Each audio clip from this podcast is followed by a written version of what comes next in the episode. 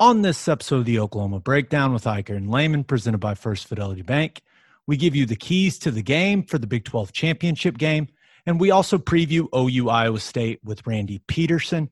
No one has covered Iowa State football longer than Randy, so he brings a unique perspective. In the National College Football Roundup, we preview the rest of the Power Five Conference championship games. We give you our winners and losers of the week and wet the beak with the A A C championship game between the Tulsa Golden Hurricane and Cincinnati. To finish up, with Wednesday being National Signing Day, we break down O U's twenty twenty-one recruiting class and keeping it local. Please download and subscribe to the podcast, rate it five stars, and write us a good review. Follow the show on Twitter, Instagram, Facebook, and YouTube. Just search Oklahoma Breakdown on any of those, and you'll find us. All right? Our man Michael Hosty will kick this thing off. It's time for the Oklahoma Breakdown.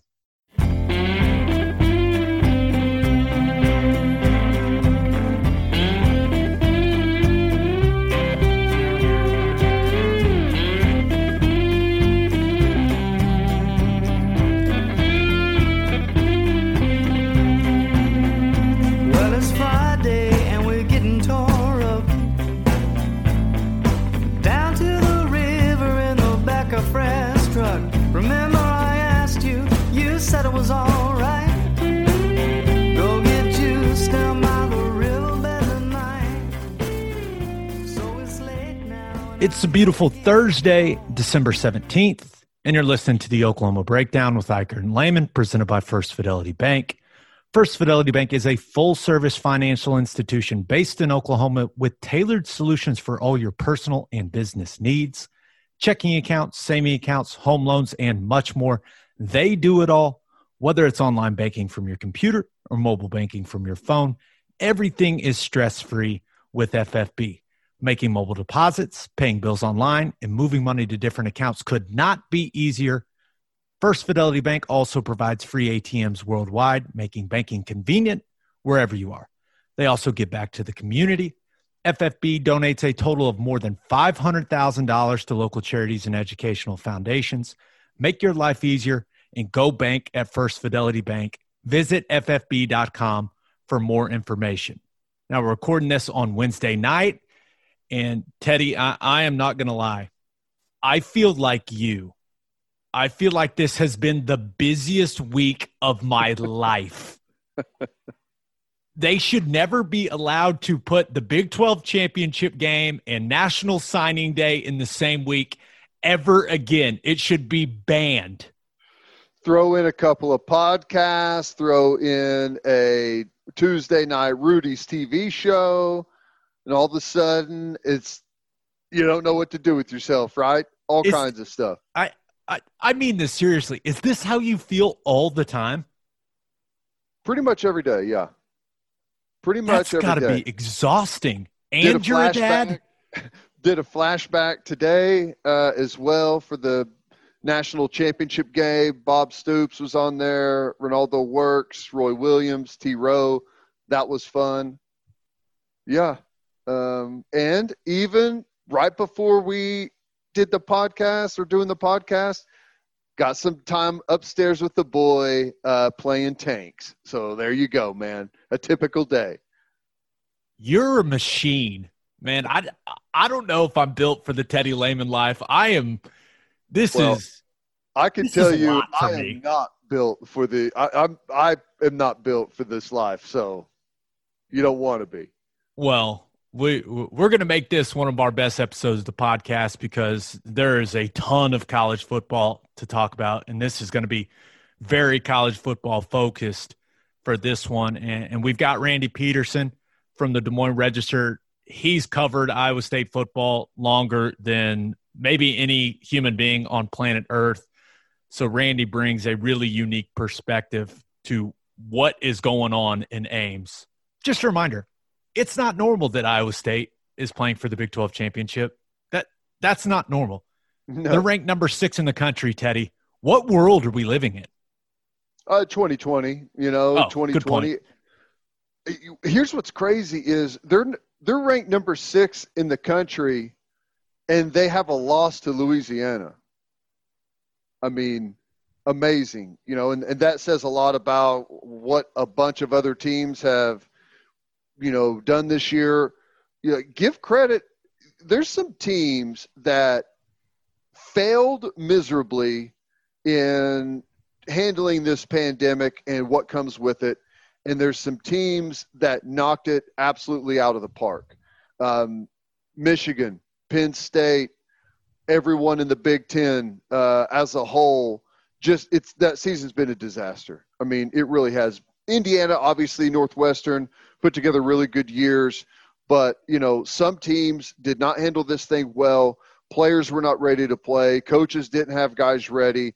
And I know there's a lot that goes into that. It's a pandemic. You don't know who's practicing, who's playing, but that has happened with everyone. And some teams have navigated it and others haven't done so well. So give Iowa State a ton of credit for being here. Yeah. One of, one of the weirdest, got to obviously the weirdest year ever in college football, but Iowa State's handled it beautifully. All right. Let, let, let's get to, Let's get to the preview stuff. Uh, that's brought to you by Will and Wiley Hard Seltzer. Guys, stop acting like you're too manly and just accept it. Hard seltzers are amazing. There's only one hard seltzer that we drink on this podcast, and that is Will and Wiley Hard Seltzer from Coop Ale Works. It's perfect for any occasion. We drink it by the pool, at the lake, and at the tailgate. It's made in Oklahoma, and it is absolutely delicious. Will and Wiley is customized for the Oklahoma lifestyle. Go find it right now in a store near you, and go follow them on social media at, at Will and Wiley. If you're drinking some because of us, tag us in your social media posts to let them know. Okay, so there's a lot going on right now uh, for the University of Oklahoma. Clearly, National Signing Day on Wednesday. We will get to that. We'll look at that class and keeping it local. But I wanted to start, just let's dive right into it, and let's talk about this Big twelve championship game. And when we do the radio broadcast, Teddy, every time in pregame, you have your keys to the game. And I just wanted to get your thoughts on what, what do you think as we're sitting here Wednesday night, as Oklahoma's getting to getting ready for this football game, when Saturday morning rolls around, what do you think are a few things that you're going to be able to look at and you can say, okay, if Oklahoma does this, they have a great shot at winning the game? Because I think there's a handful of things that we can just narrow it down to between these two teams. Yeah, I, I don't think there's anything uh, – there, there's no doubt about that. And there's a couple of the keys. You know, it's really – the keys are no different than they typically are. It's just amplified because the game is bigger. But you've got to win the line of scrimmage on both sides of the ball. You said that last night on our – our Tuesday night show, the, the coaches show. And I think in this game, it's critical. Now y- you don't really know where you sit. We're coming off of a Baylor game where our offensive line didn't play well. If that continues and they don't have a good game against Jaquan Bailey, McDonald, this Iowa State, you know, not only do they have a good three man rush, they have really good blitz schemes. Well, they'll bl- bring the entire house, or they'll give the look that they're bringing everyone and, you know, pull different guys out. It's a tough system. If we don't protect uh, Spencer Rattler, it's going to be a long day. It's going to be a difficult game, uh, day. We cannot play the way we did against Baylor, against Iowa State. We'll lose. Their offense is too good. They've got too many weapons. They've got the leading rusher in the N C double A. They've got a weapon in Charlie Kolar that is a mismatch for us. Uh, Xavier Hutchinson's played a lot better. So, um, you know, we have to be better offensively because of what they can do offensively. And on the flip side is what we've seen with our defensive line going to continue. And we've been way better since Ronnie Perkins came along. I think everyone, not just him, everyone's playing with more confidence. If they can be as disruptive as they've been the last two, three, four games, it's going to be a long day for Brock Purdy and Breece Hall. Breece, I think he hit us for about one thirty-five in the first game. If our defensive line continues to play the way that they have, I don't think he approaches that number. So that's kind of the thing to watch. Uh, does Iowa State get their running game going, and can they protect Brock Purdy? I mean, I think it's the same thing on both sides. Uh, that's, that's you know, to me, biggest key. And the other thing is, anytime you have a totally evenly matched football game, which I think this is, slight edge to Oklahoma, but incredibly evenly matched. You have to look at uh, the other factors. You have to look at penalties. You have to look at special teams. The last time we played this team, we had five pass interference calls that were huge in extending drives for them, putting them in scoring position where they could put points on the board. We also gave up the massive uh, kickoff return, eighty-five-yard kickoff return that really, you know, we had just taken momentum of the game that ripped it back into Iowa State's favor. You got to look at those things. Iowa State, number one in the league for penalties, least penalized team in the conference. We've got to win those two categories, in my opinion, in this close of a football game to win. Yeah. Uh, I've got four pretty simple things I'm looking at, and I can't believe I'm going to do this, but I'm going to start on the defensive side of the ball for yes. Oklahoma. I know. What, look what you've done to me. Look what you've done to me. Slowly but surely, baby. But communicating and getting lined up on defense, because Iowa State, unlike anyone else that Oklahoma sees this season, has seen this season, they are going to challenge them again with personnel groupings, motions, shifts. O U has One other to team. Commu- One other team. Take a guess who? Kansas State. Exactly. Which, I mean, that's it's very telling, though. They struggled in both those games with the pre-snap adjustments. So that is going to be a big challenge because you know Iowa State's been working on that stuff for weeks now, right, getting ready for this game. And I'm sure Oklahoma's defense has been getting ready for it as well. But if you're lined up, you have a chance. The most important thing on defense is getting lined up correctly and communicating exactly the call. Right. And if you get that done, O U's defense is more talented than Iowa State's offense. It's just true. They've got better players. But if they don't get lined up correctly, then they're going to give up big plays. And one of the things I, I went back and watched last game, I I had kind of forgotten that period where O U's defense just could not tackle well. And, and that's the second thing I'm looking at. Can O U tackle well? Because there were all those missed tackles in the first game. When Breece Hall and Xavier Hutchinson and those tight ends get the ball on Saturday, does the defense get them on the ground? If if O U's defensive line bottles up an inside zone run or one of the duo runs for Breece Hall and he bounces it to the outside, are Oklahoma's defensive backs there to make plays? Can they tackle in space one-on-one with Breece Hall? If they can, O U's going to win this game, because if it becomes a talent matchup, O U's got the advantage. But you got to get lined up and you got to tackle well. This is like the most basic thing ever, but it's really the things when you go back and watch that first game that really stand out about what O U did defensively. And then offensively for the Sooners, they have to win the battles at the line of scrimmage. Jaquan Bailey, Trell Bankston, Will McDonald, like these guys are solid players, especially Jaquan Bailey. I love that kid's game. But O U's offense is predicated on running the ball efficiently and building everything else off of that. The play-action game, that's how they take the deep shots and the max protection. You have to run it well against this Iowa State team. If you don't run it well, if you don't, if they don't feel threatened by the run, that significantly reduces your opportunities for big chunk plays in the passing game. And that's my fourth thing. Who is going to make big plays in the passing game? I don't know if there's a quarterback in the country right now playing with more confidence than Brock Purdy coming to this game. This looks like a different guy than we saw early in the season. And he he is playing at a high, high level. Now, I still don't think they have a bunch of explosive playmakers at wide receiver, but they can do enough.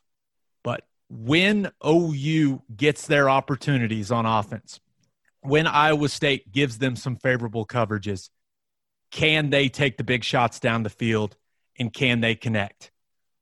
I think whoever can have big explosive plays in the passing game is going to have a huge advantage in this one, Ted. No, I, I agree one hundred percent, one hundred percent. You know, one of the things that you, you hit on, I, I think is critical, the tackling. And there's no doubt that we did not tackle well in that football game, and we've been way better since. Now, I was watching the Iowa State offense against the Texas defense today, and I saw something that is really interesting, and you don't see a whole lot of this anymore. And it, I like it because it's really simple. So they run some some zone scheme stuff, some inside zone, and Breece Hall's really good at cutting it all the way back and coming out the backside and turning that into a big chunk play. So what they've done off of that is they'll take their outside wide receiver on typically whenever you are – running a crack, and crack for people that don't know is just when the wide receiver comes in either off a motion or usually a tight split, he comes into the box and blocks the first support player, usually the support safety. Okay. And whenever he does that, the corner in coverage is a crack replace, and he has to now be into the run fit, and your corners are your worst tacklers on the field. So if you can ever force them into the run fit, that's a win offensively. They crack on the backside of inside zone. The outside wide receiver from a normal split, when they run zone away from him, Breece Hall will cut it back and he'll come inside and crack those players that are trying to rock back and the corner's chasing. And because it looks like maybe it's maybe a play action and he's got that guy over the top. And now the corner's out of position and he's got a one-on-one from a poor position to make a tackle on the leading rusher in the N C double A. I think it's a fantastic play scheme that they have, and it does make you worry that our corners could be on islands with with uh, Breece Hall if they don't figure out a, a, a decent scheme for that. So that's one of those things just to keep your eyes on, where they're going to force our poor tacklers into one-on-ones with their best player. That's just good coaching, right? Mm-hmm. And I think Tom Manning has done a fantastic job as their offensive coordinator.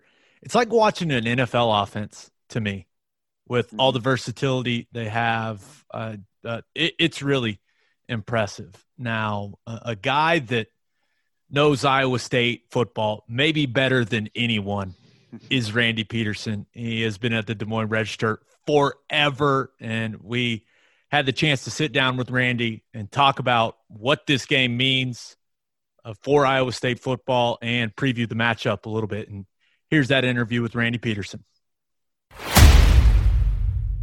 It is our pleasure to be joined by the columnist at the Des Moines Register.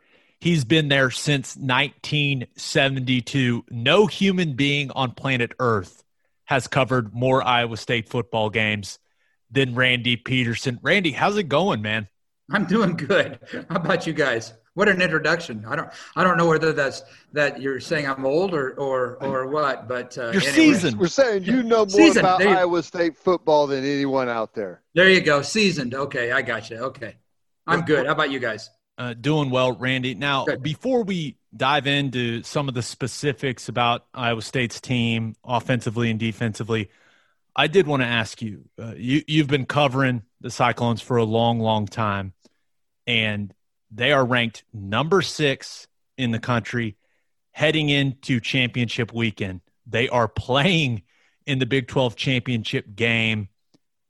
Even as good as Matt Campbell is, did you ever think that you were going to see something like this from this program? To be honest with you, after the after the first couple of years, yeah, I did. I did because – Because of Matt Campbell, I believed in Matt Campbell's vision. I knew the type of players he was getting to commit to Iowa State. And all he had when he came, all he had to sell was, let's see, we went three and nine the year before I got here. And I pretty much guarantee you we'll go better than that. But but that's all he had to sell. He had to sell hope. He had to sell a vision. And one of my best friends in the business, one of my best friends in life, is Terry Allen, the former Kansas coach, whose son plays for Iowa as a tight end for Iowa State, Chase Allen. And Terry told me right, and Chase was among his son. Terry's son was among Matt Campbell's first recruits, if not the first recruit. Terry told me, he said, just keep an eye on this Iowa State program. He said, keep an eye on it. It's going to go places. And and I believed, you know, I believed in, in Terry because he, he'd been around. He he knows the game. Um, and he was right. I believed it in Terry. And then once I saw the kind of player that Campbell started getting in, the culture of Iowa State football changing, um, whether it be, you know, you, you talk to players, and on the record, on the record, players were saying that there's no more cliques, there's no more, there's no more um, groups hanging out together. Everybody is is is pre-pandemic. Everybody was was was you know hanging out with the team, not not in in in little cliquish in little cliquish groups. There were no um, um, separation in the locker room or or or you know any favoritism or anything like that. So he recruited better players and got the the culture changed, and that, yeah, I was I was pretty much a believer right from the very beginning. Well, you know, they've they've steadily gotten better year in and year out, and it started defensively. And, you know, you could see early on that this team was going to be different defensively. They're going to do some different things. Um, you know, they philosophy kind of take away the big play, keep everything in front of us, and we'll be able to have a chance to fight in some of these football games. And it wasn't great at first, but they kept getting better at it and better at it and better at it. And now when you look at zone coverage, and in college football, zone coverage has really diminished, and it all happened because of the R P O, and you there's a lot of things that you really can't do anymore because of that. But Iowa State is one of the teams that still plays zone coverage really well. You see the way their underneath backers play. They spread the net. They tackle well. They keep everything in front of them. And for me, it's been a joy to watch. But, I mean, the development of this defense, I know Campbell gets a lot of the credit, but Heacock's done a brilliant job with that group. There's a reason that the teams have come after him over the years. Oklahoma came after him maybe three years ago, something, something, sometime like that. Oklahoma came after him, and he said no to Oklahoma. That he's staying at Iowa State. Um, he's he hit, you know he'd worked with Campbell. They'd worked together for a lot of years, and they still had more to accomplish um, at, at at Iowa State. They, as you guys know, they they they perfected, and and I I don't use that term lightly. They perfected the three-man front. They had they had coaches, defensive coordinators from all over coming in during the off seasons to see what the heck's going on here. Um, what are they doing? Just just to just to look at it, just to to pick Aycock's brain. Um, and as as they've gone on, uh, uh, they've had to they've had to tweak because the offensive coordinators, they're no dummies. They're getting used to the three-man front. They they're they're figuring out ways to beat it. Well, Haycock and his guys, they had to change with it. As uh, during the infancy of the of the three-man front, Iowa State, I guess I guess I wouldn't I guess you'd you'd say Iowa State was not a team that would threaten to sack the quarterback a lot. They they pretty much would contain the line of scrimmage, but they but they wouldn't they weren't getting in the backfield and, and, and sacking the quarterback. Now Iowa State's among, if not, I don't know, I haven't looked at the stats lately, but but at one point late in the season, Iowa State led the Big twelve in, in quarterback sacks.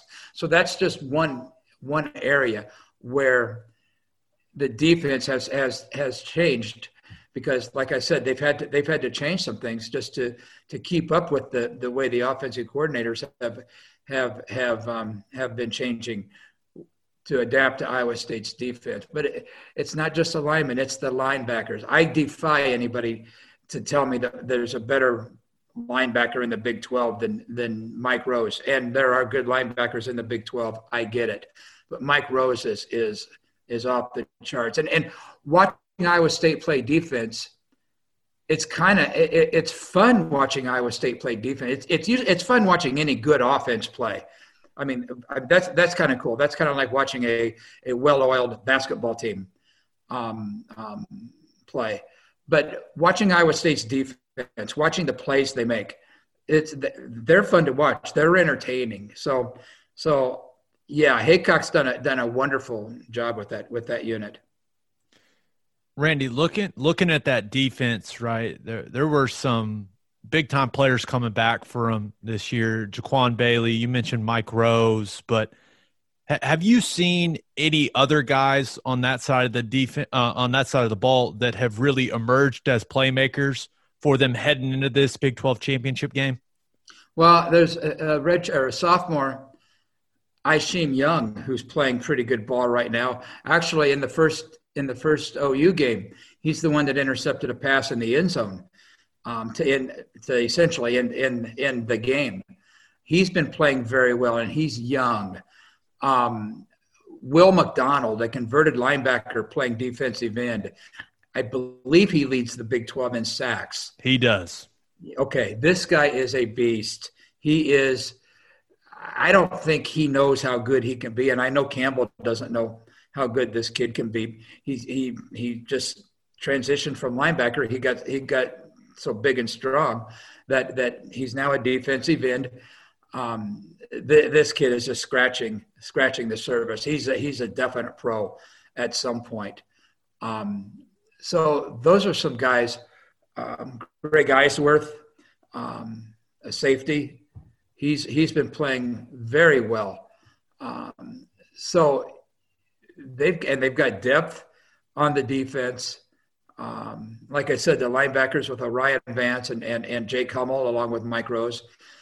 That's that's been a, a unit. And Iowa State hasn't had horrible linebackers anyway. Um, Jake Nod, A J Klein, some of those guys of the past. Um, yeah, I feel like I've been watching Mike Rose for ten years. With, I know, with exactly. Yeah, he's, he's been around. And it's interesting that that he shares he shares a house with, and I don't know I don't know why this is interesting, but it is to me. He shares a house with Brock Purdy and, and Breece Hall. So it's it's it's uh, better protect that house. I know, yeah, exactly, and I I've asked house better have the, security, Randy. No, well, how about the well, contact yeah, but, tracing? But what about the coronavirus? There you go. Yeah, what about the coronavirus? Um, you know, we can get to that later because this team's been off the charts there too. But but yeah, I mean, it, it's a big it's a big house. They've each got their own room. They it's a huge living room, from my what I understand, three bedroom, three baths. So, I mean, they're essentially quarantined in their own in their own house. But uh, yeah, so I mean, I'd like to be a, a, a fly on that wall sometime in the wall there sometimes. But um, yeah, and it's it's a it's a aside from Jaquan. Um, Um, uh, one of the uh, Hummel, the linebacker, um, Eisworth, the safety. It's a it's a young defense as well. So um, as good as Iowa State is this year, they I, they've got the potential to be even better next year. And that's a, that doesn't even include the, the seniors that if if they decide to come back. Uh, offensively, uh, it's been interesting this year. You know, I I really liked what I saw from Breece Hall last year, but didn't expect him to have the year he's having, lead the N C double A in rushing. Uh, they've been creative in some different ways. They're giving him the football. Uh, Brock Purdy, it seems like, kind of stumbled out of the gate a little bit and just wasn't clicking after leading the Big twelve in passing last year. Expected huge numbers from him, but it looks like he's really come to life uh, down the stretch here and playing some of his best football. And this offense is really starting to hit their full stride. Yeah, I, I'm just looking at my – I took down some notes here. Um, Purdy, since since the O U game – or since – since uh, yeah, since the O U game, he's one hundred forty out of two fourteen, about sixty-six percent completion, six hundred sixty-two yards. He's also rushed for two hundred seventy-one yards. Yes, I agree. Uh, he was throw- early in the season, he was throwing off his back foot. He just didn't look comfortable out there. And I believe a lot of that had to do with a couple of the receivers, his go-to guys, being gone from the previous season. Um, and then to to top it off, the All-American, um, All-American preseason All-American tight end Charlie Kolar, he missed the first couple of games because he had a leg injury. So, so as you guys know, when you're a quarterback, you've got to feel comfortable with your guys. I mean. I mean, you guys feel comfortable with the, with each other, I presume, and and so you've got to, you know, quarterbacks have to be comfortable with their guys. And it took Brock Purdy a few games to get used to throwing to receivers who he wasn't exactly used to throwing to. But but as it's gone on, like I said, since the O U game, he has been off the charts good. So I, I looked at something because I, I went back and looked at what he did after he had that horrible first half against Baylor, right? He he throws the three interceptions against Baylor. Yep. And the fourteen quarters since then, Brock Purdy has completed seventy-seven percent of his passes for nine hundred three yards, ten touchdowns, no interceptions. There has not been a quarterback in the last month that is playing better football than him. So that's Nationally. that's what he, yeah. Yeah. He's yeah, been fantastic. And we, and we would bring it up to Matt Campbell every once in a while during during press conferences earlier this, early in the season. We, you know, we'd say Brock's not looking like himself. He wasn't throwing the ball well. He looked uncomfortable, like I alluded to. He wasn't tucking and running. He wasn't doing his fake thing that that he can do as well as anybody. He just looked very uncomfortable. And and and Matt got real defensive, not to the point where he got mad at us, but he just got really defensive um, as far as as far as sticking up for Brock. And then he would say, he would say, just wait, you just wait. You don't think he's you don't think he's playing at his best right now. Just just wait a few games and see what happens. I think I I believe this, guys. This is just this was the way that this season was going to be. Um, Matt Campbell and his staff were ultra careful about how, during the preseason, about how they navigated the the coronavirus, the mitigation. They didn't practice eleven on eleven until just a few days before before the Louisiana game. So you wonder why they looked horrible against Louisiana. Maybe that's a reason. But but um, Campbell knew this was going to happen. They they just he was so he needed to to, to you know to, to preserve the, the health of the players first. And that was the way they did it. That's the way he chose to do it. He knew there'd be some hiccups along the way, but he was in it for the long haul. He was in it to, to make sure that the players would stay healthy. And by golly, Iowa State has been as healthy from the coronavirus standpoint, a team, as there is in the country. Um, I don't know of a of a of a significant player that's missed a game. I, I, I guarantee you, there's not been a significant player miss a game because of the coronavirus. They had some some some cases during the preseason, during the, the during the summer, but and I've talked to doc to the to the team doctors. They feel, they think that the guys brought it with them from wherever they came, you know, during the wherever they, they hung out during the off season. They think they brought, probably brought it with them. But once the season started, they have had absolutely nothing, and and that's that's just been the whole thing. So. So they, they they started slow with the season because of the mitigation of the coronavirus, and that affected Purdy as well, I think. Yeah. I think one of the things that's interesting about Purdy is always here when people criticize him, well, he turns the football over too much. And it's funny. When you dig into it, he's got less turnovers than Spencer Rattler does. So it, it's just it's it's fascinating whenever you actually dig into it. But whenever you look at this game, turnover is definitely going to be a factor. What are some of the things, in your opinion, that have to happen for Iowa State to be able to get their first Big twelve championship? Well, I think it's going to start with, with Rattler's playing Rattler's playing good ball right now, as well as Purdy's playing. Rattler looks like he's playing pretty good too. Um, and Iowa State's Achilles heel all season has been um, quarterbacks passing over the top of the defense. So that could be a problem. Iowa State hasn't been able to defend that very well at all. I don't care who who the opposition is. So Iowa State has to be wary of that. Um, they can't give up. Special teams has been a problem also, um, whether it be a kicking game, which Iowa State's not very good at. If it comes down to a kicking game, Iowa State could be in trouble. Um, but and Iowa State early in the season gave up huge runs, like in the Louisiana game. Louisiana returned a kickoff for a touchdown. Louisiana returned a punt for a touchdown. Um, and once again, you can go back to saying that Iowa State didn't practice eleven on eleven before the game, but but be that as it may, Iowa State's got to be careful there too with the special teams. Um, And, and as far as as far as um, Breece Hall, he's he's going to be he's rushing against maybe a rush def, a defense that's playing against the rush as well as anybody in the country right now. I think I looked at the stats, and Oklahoma is giving up eighty-five yards a game rushing, something something along those lines. Um, and I know that there's there's a couple of guys playing for Oklahoma on Saturday that did not play in the first in the first time they met on October third. So I think Iowa State's going to have to rush it, and they're, they can't give up big plays on defense or in the passing game.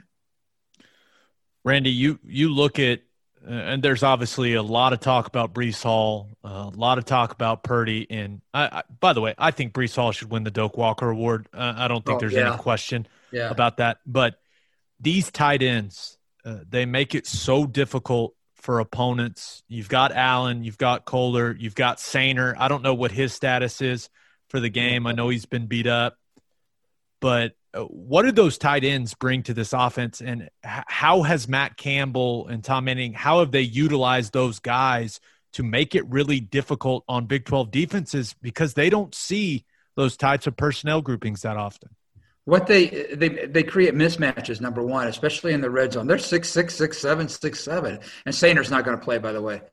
Um, and in the in the first O U game, he threw a pass. Um, there was yeah, a tight, to Allen, tight end, tight end pass to Chase. Yeah, tight end to tight end pass. And Charlie Kolar was pissed. Oh my God, because he wanted to, he wanted he was hoping to be the quarterback on that play, but he wasn't. But um, be that as it may.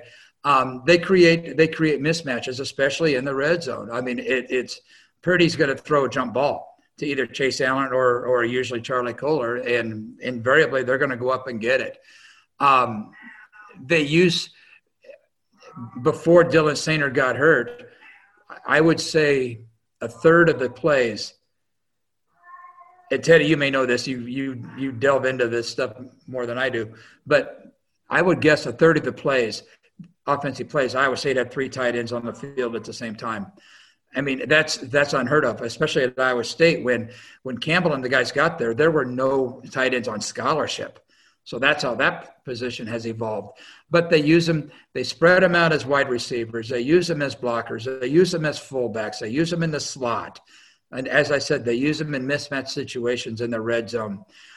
I think when Matt Campbell looks for a tight end, they look for they look for a a large-sized, athletic wide receiver, and then they he morphs them into a tight end, kind of like what they did with Charlie Kolar. Charlie Kolar was a wide wide receiver in Norman, Oklahoma, um, and and turned him into into a um, a tight end. Chase Allen was a wide receiver, and in a small high school in, in Nixon, Missouri, he was he was a wide receiver, and they made him a tight end, a very good tight end. So, so they get the, they get the, the athletic guys and, and big athletic guys and and and the like the whole, like Campbell and his staff do with the whole program. They turn they turn and and and Breece Hall alluded to this after the after the Texas game. They sort of in this fashion they they turn three-star guys into into tight ends that are that are you know they that could play in the N F L someday. And as Breece, what Breece said after the after the Texas game was that um, we've got, you know, some teams have five-star, something like this. Some teams have five-star players. We have five-star culture. So, um, and that's that's that's been Iowa State's deal. Which is a great statement, by the way. All right, um, give us a prediction. Randy, you going to see your first conference championship from Iowa State since you've been covering the team? How, how you score this one? Oh, and they're wearing the all-black unis. They're undefeated. I was just going to say that. I was just going to say that Iowa State's going to be all black. So yeah, Iowa State wins. Iowa State somehow wins in overtime. I don't know how, um, but it's going to be you know it'll be a close game. I mean, Iowa State almost won at O U last year, forty-two forty-one. Um, Yeah, exactly. I mean, they went for Campbell went for two points. God love him. Went for a conversion. Uh, they could have tied up, but they went for the two-point conversion. Yeah, so I it's I I look for once Iowa State gets its jitters out of the way in the first possession or so, I think it's going to settle in to be a very close game, and and it would not surprise me if Iowa State won a close game. Randy, no one knows Iowa State better No one's covered it for longer. We really appreciate the time, man. All right, guys, anytime. Thank you very much. Be safe. Thanks, Randy.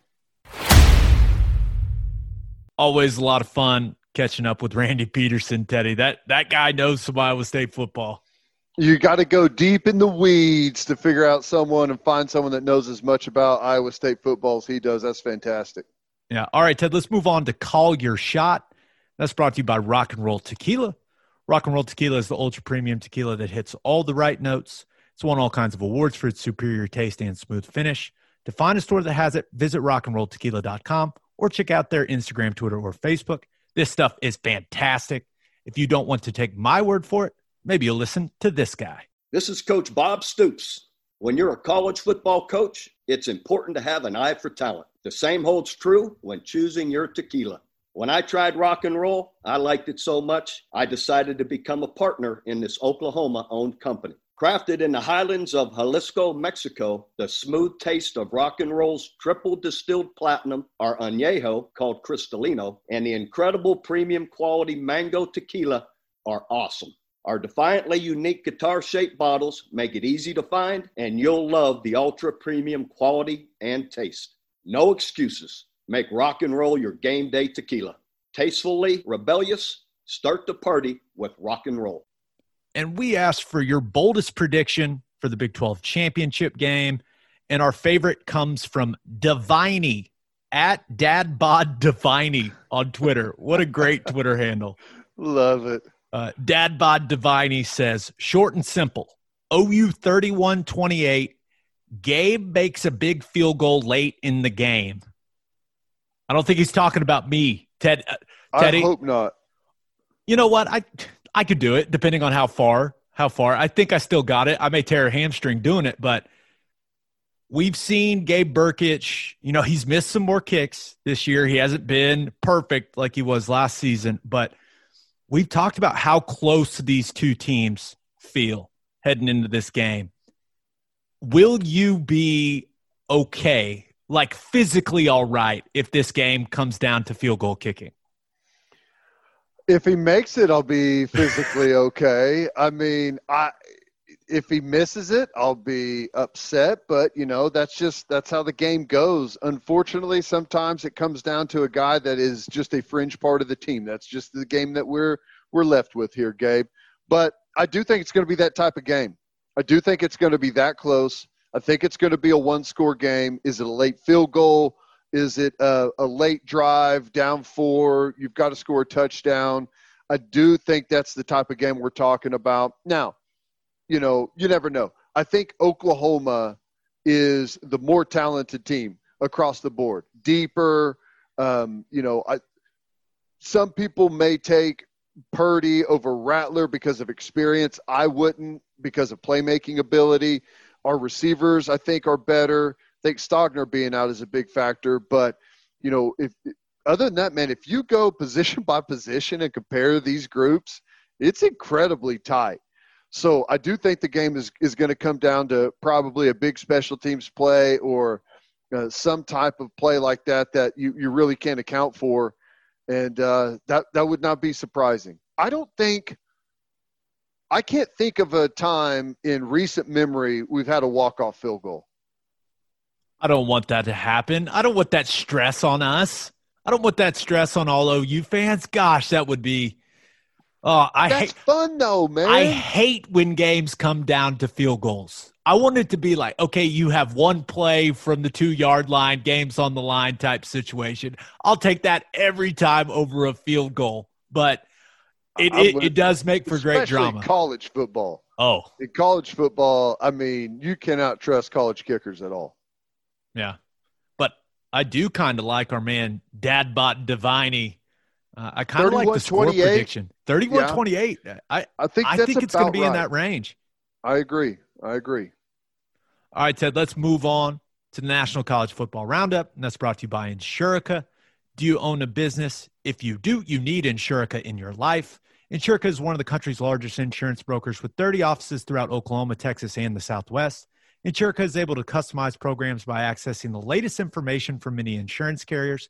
They compare and contrast coverage offerings and pricing in order to design a cost-effective, comprehensive program to meet your business's specific needs. Insurica's clients become best-in-class businesses by working with Insurica's team of advisors to manage risk. Purchasing insurance is only one way to protect your business. Best-in-class businesses win by avoiding a loss in the first place. If your business partners with Insurica, you'll save huge amounts of money and take back control of your total cost of risk. I'm an Insurica client, and you should be too. If your business wants to be best-in-class, connect with Insurica at insurica dot com. That's I N S U R I C A dot com. Okay, one quick thing about college football news before we preview the rest of the Power Five Conference Championship games. Comes out on Wednesday. K-State will be opting out of playing in a bowl game. The Wildcats have had a ton of coronavirus issues lately, so they have just decided they have had enough. So they will not be making a bowl trip. And then Virginia Tech doing the same, uh, and they recently retained Justin Fuente as their head coach. By the way, I don't know who decided to put those emails out in the order that they put them out, but they probably should have flipped that because everyone thought he was getting fired. And then they were like, no, no, no, there's going to be a press conference with Fuente the next day. What a bizarre sequence. But and he said it, it's what their players voted to do. Took a vote, and it's what they wanted to do. And it ends a twenty-seven-year streak for the Hokies going to a bowl game, Ted. That's a that's a really rough way for a cool streak to end. That uh, that's I don't know how to take that. Um, a couple of things. K-State opting out. They've had a ton of issues. I understand that. But how has everyone on that football team not had COVID five times over by this point in the season, right? I mean, unless they're like one guy gets it and they erase their whole team for contact tracing, I, it's crazy because it's been like this weekly for Kansas State the whole year. Started, you know, the first game of the season. Um That's number one. Number two, I don't know how to take this f- for Virginia Tech. Um, I know it's been a brutal year, and when faced with it, most football players, most competitors will say, let's end this thing on a win. Let's go, let's go get a bowl game. You know, let's win. Given the choice to vote, right? I mean, that's the thing. Whenever you're given the choice to vote, that's typically the way it would, would go because you don't want to be the guy when everyone else voted to stay. The, the one guy go. raising his hand to not right. play. Oh, oh, I, I didn't mean it. So I don't know if this says something about what they think about their coach or if they are just fed up with the protocols and everything that goes into it and ready to just – be done with this season. And if they're ready to just be done with this season, then I have to think that that is a big majority of college football teams that are in their situation that won't be playing in like a New Year's Six type of game. Yeah. So, yeah. I, I, now, not all the teams across college football is having the, or it has the coaching situation that Virginia Tech uh, currently went through with that whole Justin Fuente saga. But I do think a lot of players, if you just had them take a vote, and maybe we see this from more teams, but I think guys are exhausted, man. Uh, I think they're tired of all the protocols. They're tired of having to stay away from everyone. Uh, they're probably a little tired of each other, if we're being honest. And I was about to say, you know, I, I bet the coaches uh, anonymously would vote the same way. You know? No doubt. Uh, just a reminder, this season is not what any of these people signed up for. Right. Not at no, all. I agree. Okay, Ted, let's preview uh, the rest of the Power Five Conference Championship games, and let's start where it just means more. And have number one Alabama taking on number seven Florida. And I, I feel like, what's Will Ferrell's character's name in Zoolander? I, I think it's like Magatu, right? Yes, where he's like, that's right. I feel like I'm on crazy pills. Okay, I know it was foggy, but we all saw Florida lose to L S U, right? Like, I'm not crazy. Yeah. That happened, correct? Oh, that happened. All right. Yes. So how and you can't blame it on a shoe toss either. Sorry. I mean, that was a factor, but you know, they, they lost. How the hell did they only drop to number seven? I, I hope my silence tells you my, I, there's no answer for that. I just, I don't understand. I, I, I don't get it. Okay. Uh, that doesn't have much to do with the preview of the game, but it's, it's weird. Frankly, I think it's bullshit, but it, it is, it is weird. I saw that and I was like, huh? I was like a dog, you know, when it, when your dog, like you, you make a weird sound to your dog and the dog just like tilts his heads. Like, what's going on here? That's what I did when that, when they showed up at number seven on Tuesday night. I was like, what? It's, it's horrible. It's, and I'll, I'll have more to say about this when we get into our winners and losers, but it is horrible. Okay. Ooh, I like that. Nice little tease there. Look at you. All right, but this game, Alabama's defense has started playing really well. Florida's defense is a liability, and last time I checked, Bama's got an unbelievable amount of offensive weapons to exploit that Florida defense. It feels like the Crimson Tide will score at will in this game. Maybe Devontae Smith wins the Heisman Trophy in this game. We'll see if he can make enough explosive plays, but we're expecting Kyle Pitts back for this game. So Kyle Trask will have his go-to guy. It'll be good to see the best tight end in college football back out there. But Teddy, I, I I've tried to think of any way I could see Florida winning this game or even making it close. And I, I just can't see it. They can't run the football. So it's not like they can shorten the game and keep Alabama on the sideline. They're not good defensively. I, I, I don't see a way Alabama just doesn't roll them. I mean, I, I agree. You never know in a one game scenario, but you know, you could say that, well, Alabama's going to come into this game after watching Florida lose to L S U and maybe be on cruise control instead of being absolutely locked in. Well, that would maybe be the case if their head coach was not one of the most psychotic people ever to walk the face of the planet. So uh, I don't think that th- that's likely. They're going to be on edge. They're going to be ready to play. And plain and simple, they're just way too good on both sides of the ball. And I I just, I can't see, I see Florida making some big plays, hitting on some, a couple of things, you know, scoring some points, uh, maybe to, to play tennis early in this football game against Alabama, but Alabama's just going to keep going. They're not going to be able to stop them.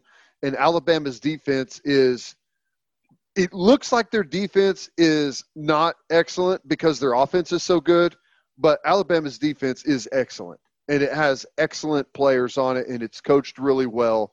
Florida is going to get stopped. They're going to get turned over, and Alabama's going to win the football game.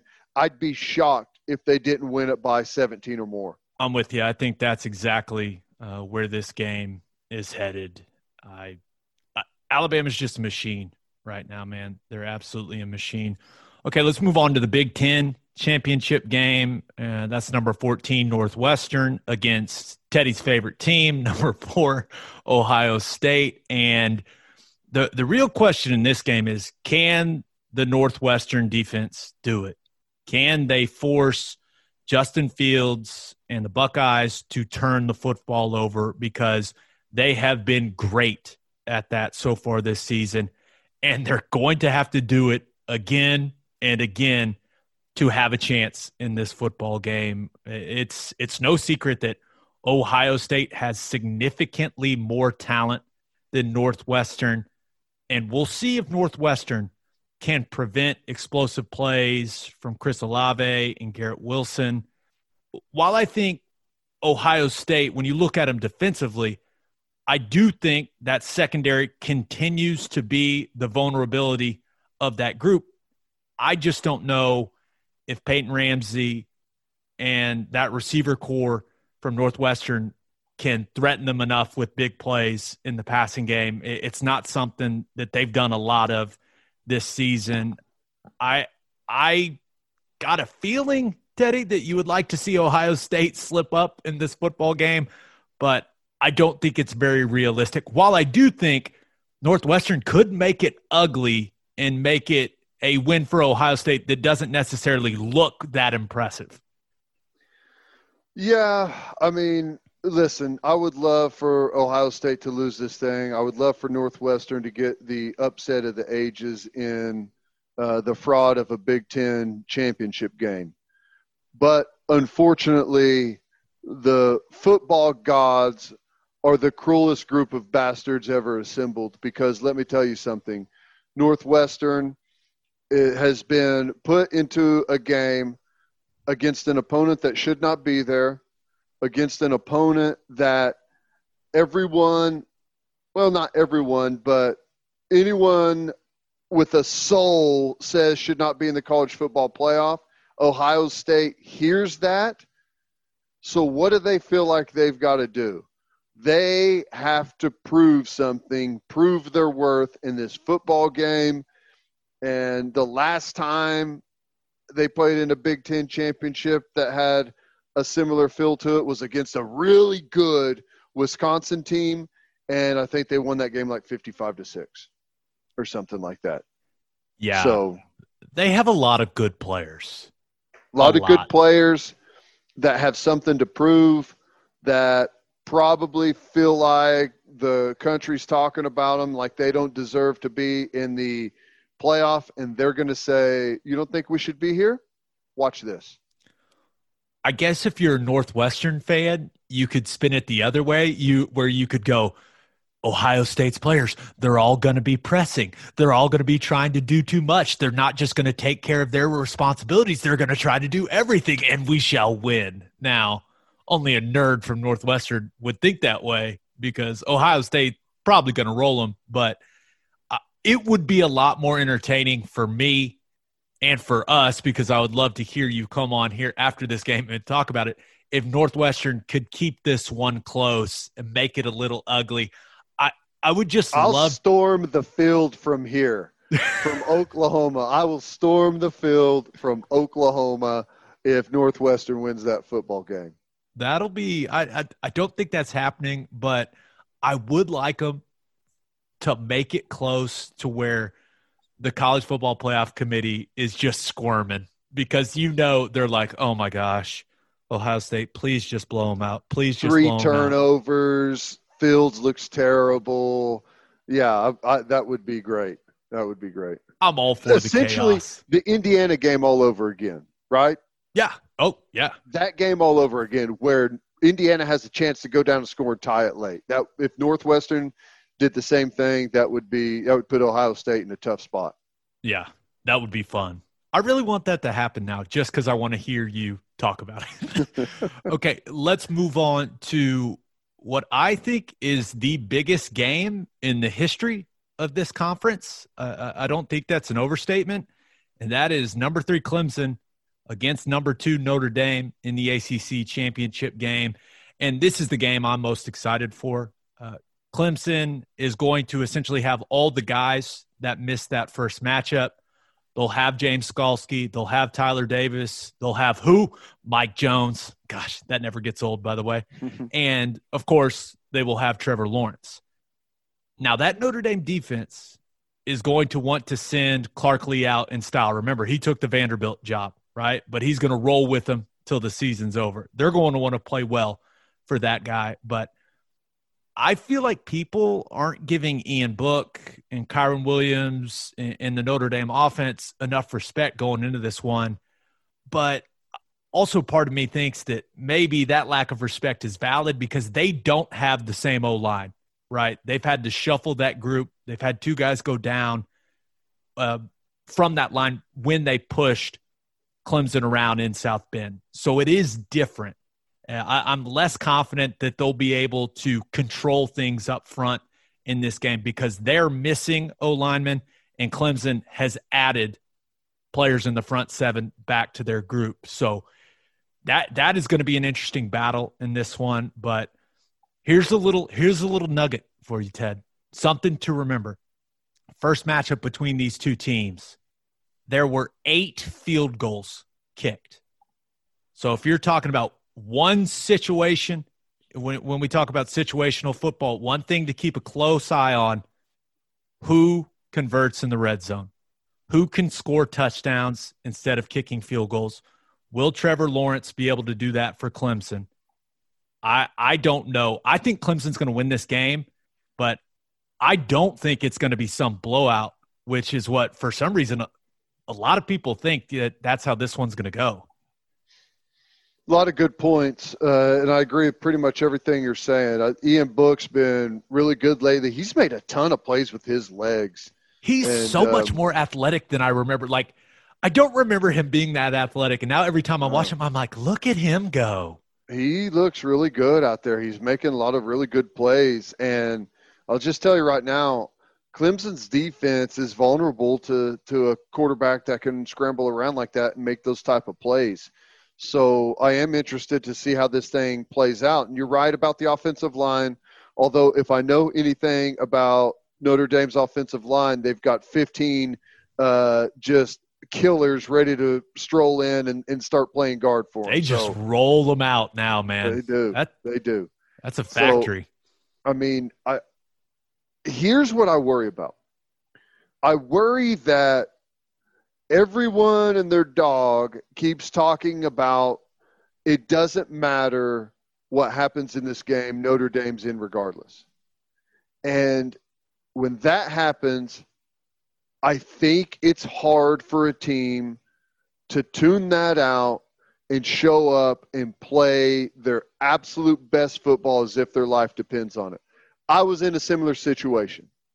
When I was playing for Oklahoma in two thousand three, we were undefeated. We were playing the best football of the season. We were a machine, and we were the number one team in the country. People are saying, oh, this is the best college football team ever, and it doesn't even matter if they win this game. They're still going to the national championship. That went on for a week. Well, guess what? A team showed up, laid an egg, looked god-awful against Kansas State, and got whipped. So I feel like Notre Dame is in a similar situation right now, and I don't know how they'll respond. Maybe they'll respond a hell of a lot better than we did, but it is a weird situation to be in. How badly would they have to get beat to drop out of the to drop out of the college football playoff? It it would have to be like a fifty-six to seven type situation, right? Which, I mean, is last time they played, not this season, but before, was, was similar to that. So, yeah, it, I guess it really depends what happens behind them. You know, does, does Iowa State beat Oklahoma handily from that sixth spot? I mean, you know, Texas A and M right. crushed Tennessee. I mean, I, I don't I, know. I just find it hard to a, believe that people are like, it doesn't matter what happens. Well, if they give up seventy points, yeah, like that matters. Like if that yeah. happens, it, it's not like that it's impossible for them to fall out of the top four. I, I don't think that's going to happen, but it's just an interesting thing to think about. We'll, we'll see. Is that the game you're most excited about? Because I know that's the one for me. Yeah, I think so. I think that's that's the most exciting. I, Other than the O U game, of course. Yeah, I'm excited to see Alabama and see what if, if that machine just keeps on ticking, because right now it looks like it's Alabama, about fifteen spaces, and everyone else. So yeah. I'm I'm anxious to see if that, that continues to look that way. Yeah, and, and one more game that is so exciting. There, there's so much buzz around it. They stuck it on Friday night, Ted, and that is the Pac twelve championship game, which will be Oregon and U S C. If you have not seen the recent updates and you're like, I thought it was Washington and U S C. Uh, it was, but things have changed. Uh, Washington's entire offensive line could not play uh, because of the Rona. So the Pac twelve put Oregon in their place, which I, I really don't have a problem with, because those two teams were st- supposed to play to earn a spot in this game anyways, and they couldn't play because of Washington. So uh, I'm fine with Oregon being in it. This is about as unexciting as a conference championship game can be. Uh, I mean, I, I don't know what else to say other than that. Uh, I do think it could be a fun game.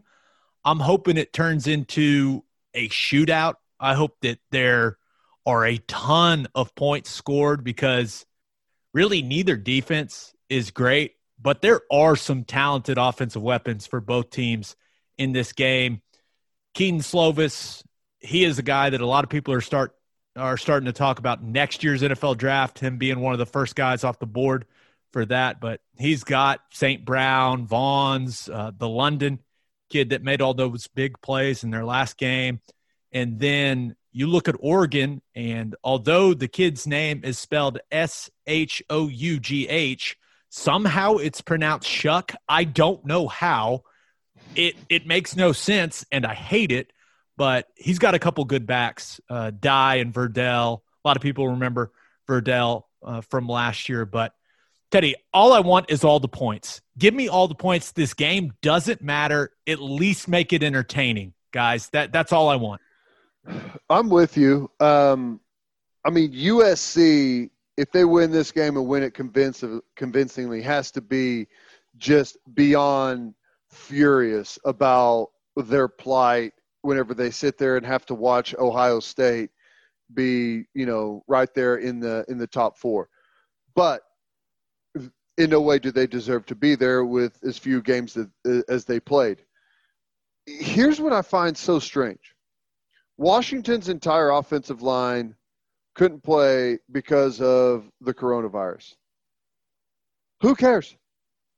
Send, make defensive linemen play offensive line. Send your walk-ons out there. Go play the football game. You have a chance to win the conference championship game.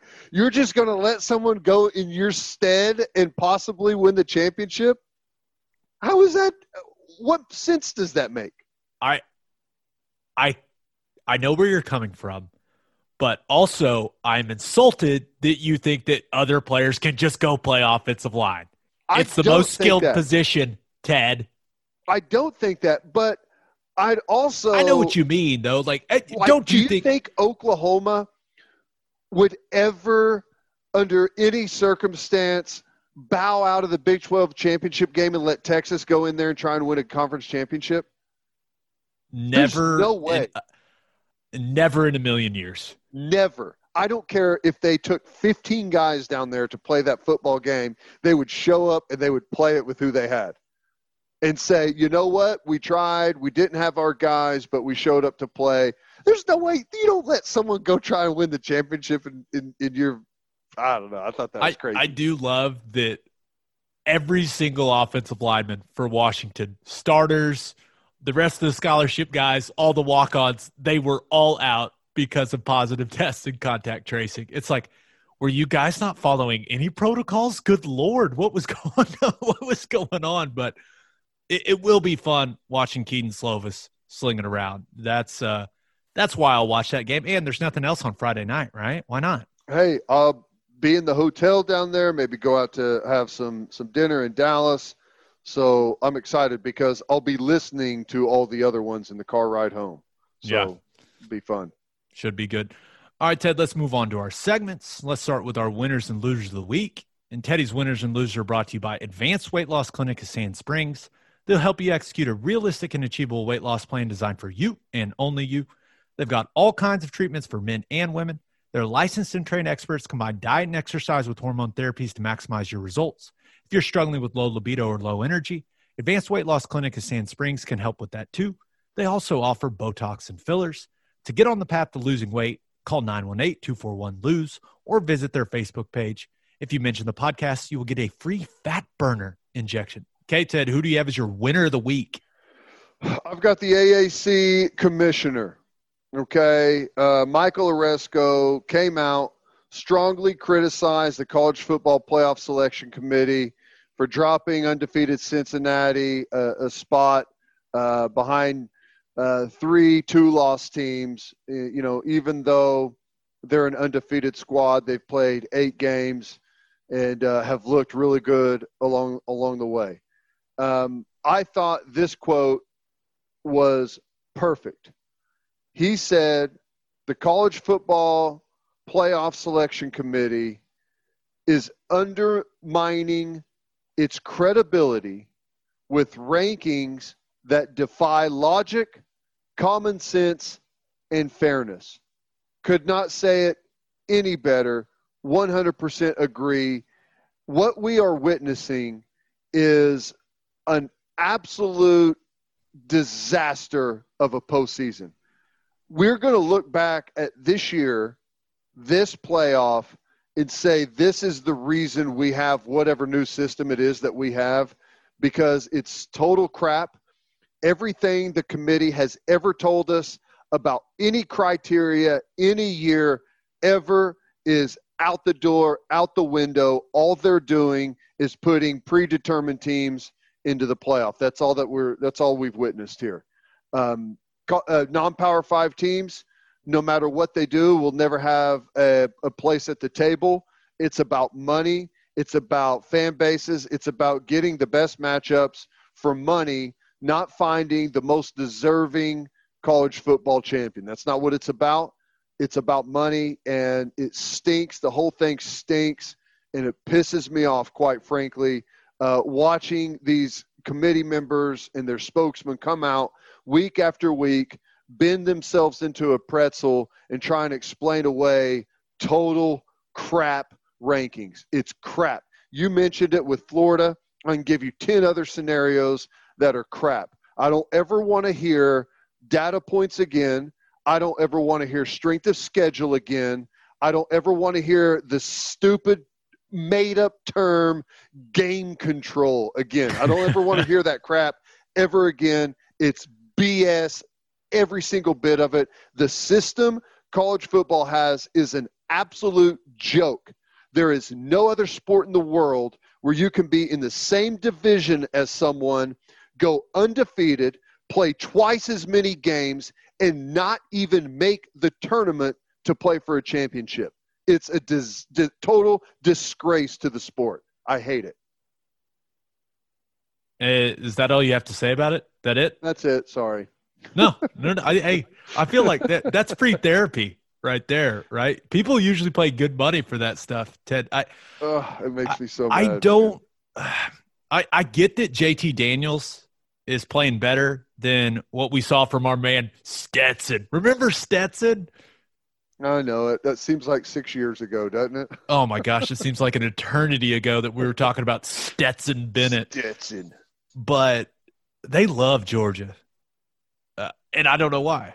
I, I don't know why Cincinnati, other than Georgia has recruited better players and it's a bigger name. It's the S E C. I I don't know why Cincinnati is behind them. And I was surprised. I thought Florida was going to plummet because I, I watched a team that – yeah, because you have a brain. That's why you thought they were going to hey, plummet. There's the issue. That That's the issue. That's – hey, that's on me. That's on me. Okay, Ted, who do you have as your loser of the week? Okay, so my loser of the week, and I've got to credit you with this. Um, you sent me the picture of James, James Harden out there in warm-ups. And not Photoshop, by the way. He is my biggest loser, and not because he's an actual loser. I mean, the guy makes forty million dollars a year to play basketball. It's that he literally needs to be a contestant on The Biggest Loser. You want to talk about taking advantage of an off season? Oh, my God. I don't think he has gotten off the couch since he left the bubble in Orlando. And somehow, here's how good of a player he is. He can show up looking by far the worst he's ever looked in his entire career and still go out there and, and drop dimes and score points and hit step-back threes from thirty feet. But that was hilarious. He looks like that dad that you may see at the Y M C A where you're like, man, that guy drinks way too much beer. He's got a gut. And then all of a sudden he's out there just giving people that work with the crafty old man I game. Mean, all he had to do is sprinkle some gray in that beard, put on some sport goggles and some knee braces, and that would have been something special. I'm I'm so interested to see how quickly like the weight comes off, because it, I, they he's say still, they run like seven miles in a game or something like that, right? Yeah, and he's still, in the grand scheme of things, he's still a young guy, right? He's going to be running around a lot. I, I would be surprised if it doesn't come off quickly, but then again, whatever he's been doing, maybe he wants to keep doing it. So maybe or maybe I mean, we get Nick like Harden been, this year. Uh, I mean, maybe he's decided that he's going to go down in the paint a little bit more instead of hitting the threes. I don't know, but it looks like he literally spent two hundred fifty dollars a day on hot wings. I mean, that's what it looks like.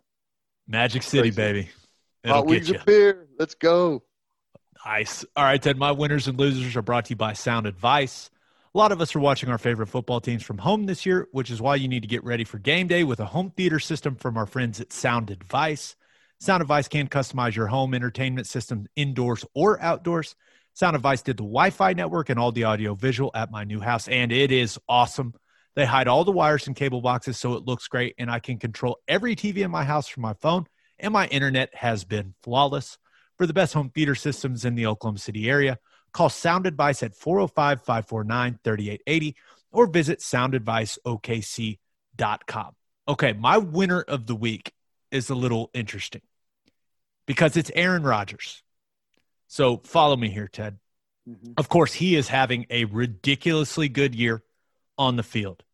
He's basically now in a head-to-head race with Patrick Mahomes for M V P of the National Football League. And, and when you think about it, I guess State Farm is probably the real winner with that whole situation, if we're being honest. Both State Farm guys, how about that? They played that That's one crazy. very well. Impressive. But the Packers have got the Panthers at Lambeau this weekend.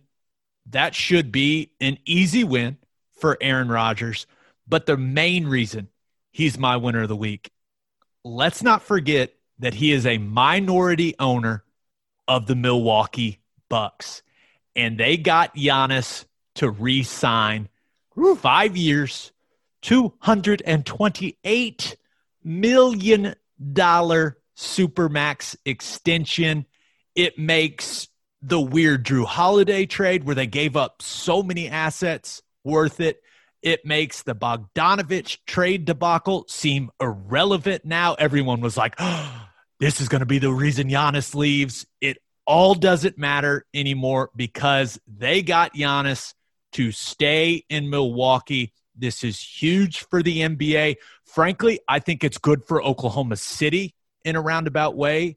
For maybe the next star for Oklahoma City, they see Giannis staying in Milwaukee. I know that that's probably a stretch, but it gives me hope, people. So just let me live, okay? But huge for the N B A, huge for the city of Milwaukee, and huge for possible N F L M V P Aaron Rodgers. I don't know what kind of cut he's getting from his ownership, but they have to be absolutely thrilled that they got him to re-sign. This is huge. This this may be the biggest thing ever for the Bucks, right? Well, I mean, they won a title, I think. It, yeah, it's been it's the biggest thing in a long time. Uh, there's no doubt about that. But I mean, Aaron Rodgers living right. He looked like the most disgruntled player in the N F L for like the last two or three years. He looked totally miserable. Been hurt a couple of times. Uh, just did not look happy. This year, he looks happy. He's playing fantastic. Their offense looks fantastic. Their team looks great. They're going to make a deep playoff run. At least they should make a deep playoff run. You're right. He's got a chance at the M V P.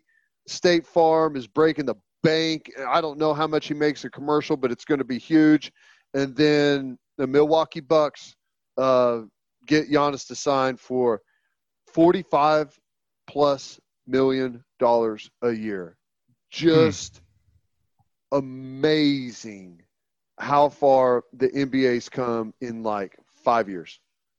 It's like these contracts just exploded, and I hope they can keep the revenue up to pay for it, because they can't keep the revenue up to pay for it.